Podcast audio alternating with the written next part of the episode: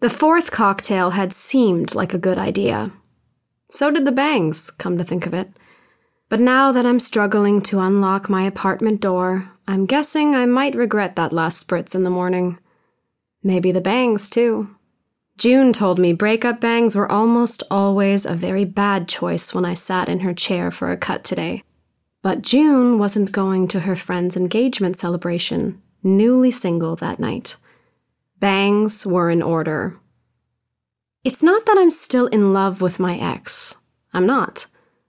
I never was. Sebastian is kind of a snob. An up and coming corporate lawyer.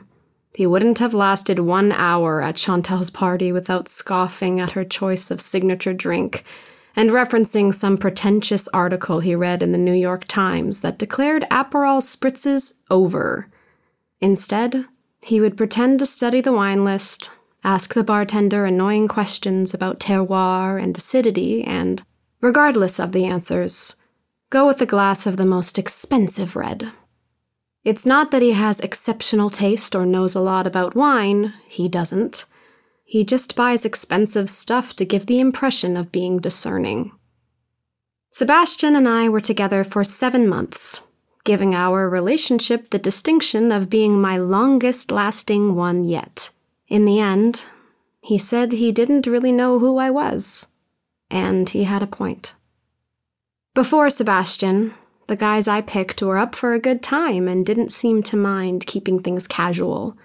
By the time I met him, I figured being a serious adult meant I should find someone to get serious about. Sebastian fit the bill.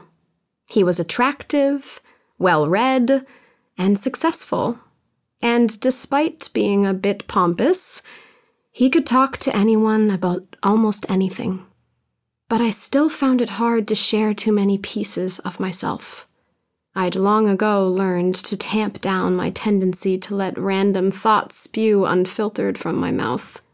I thought I was doing a good job of giving the relationship a real chance. But in the end, Sebastian recognized my indifference, and he was right. I didn't care about him. I didn't care about any of them. There was only the one, and that one is long gone. So I enjoy spending time with men, and I appreciate how sex gives me an escape ladder out of my mind. I like making men laugh. I like having company. I like taking a break from my vibrator once in a while. But I don't get attached, and I don't go deep. I'm still fumbling with my key. Seriously, is something wrong with the lock? When my phone buzzes in my purse. Which is weird. No one calls me this late. Actually, no one ever calls me, except for Chantal and my parents. But Chantal is still at her party, and my parents are touring Prague and won't be awake yet. The buzzing stops just as I get the door open and stumble into my small one bedroom apartment. I check the mirror by the entrance to find my lipstick mostly smudged off, but my bangs looking pretty phenomenal. Suck it, June.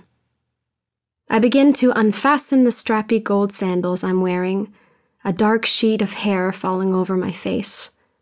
When my phone starts up again, I dig it out of my purse and, one shoe off, make my way toward the couch, frowning at the unknown name message on the screen. Probably a wrong number. Hello? I ask, bending to take off the second sandal. Is this Percy? I stand upright so fast I have to hold on to the arm of the couch to steady myself. Percy. It's a name nobody calls me anymore. These days I'm Persephone to almost everyone. Sometimes I'm P, but I'm never Percy.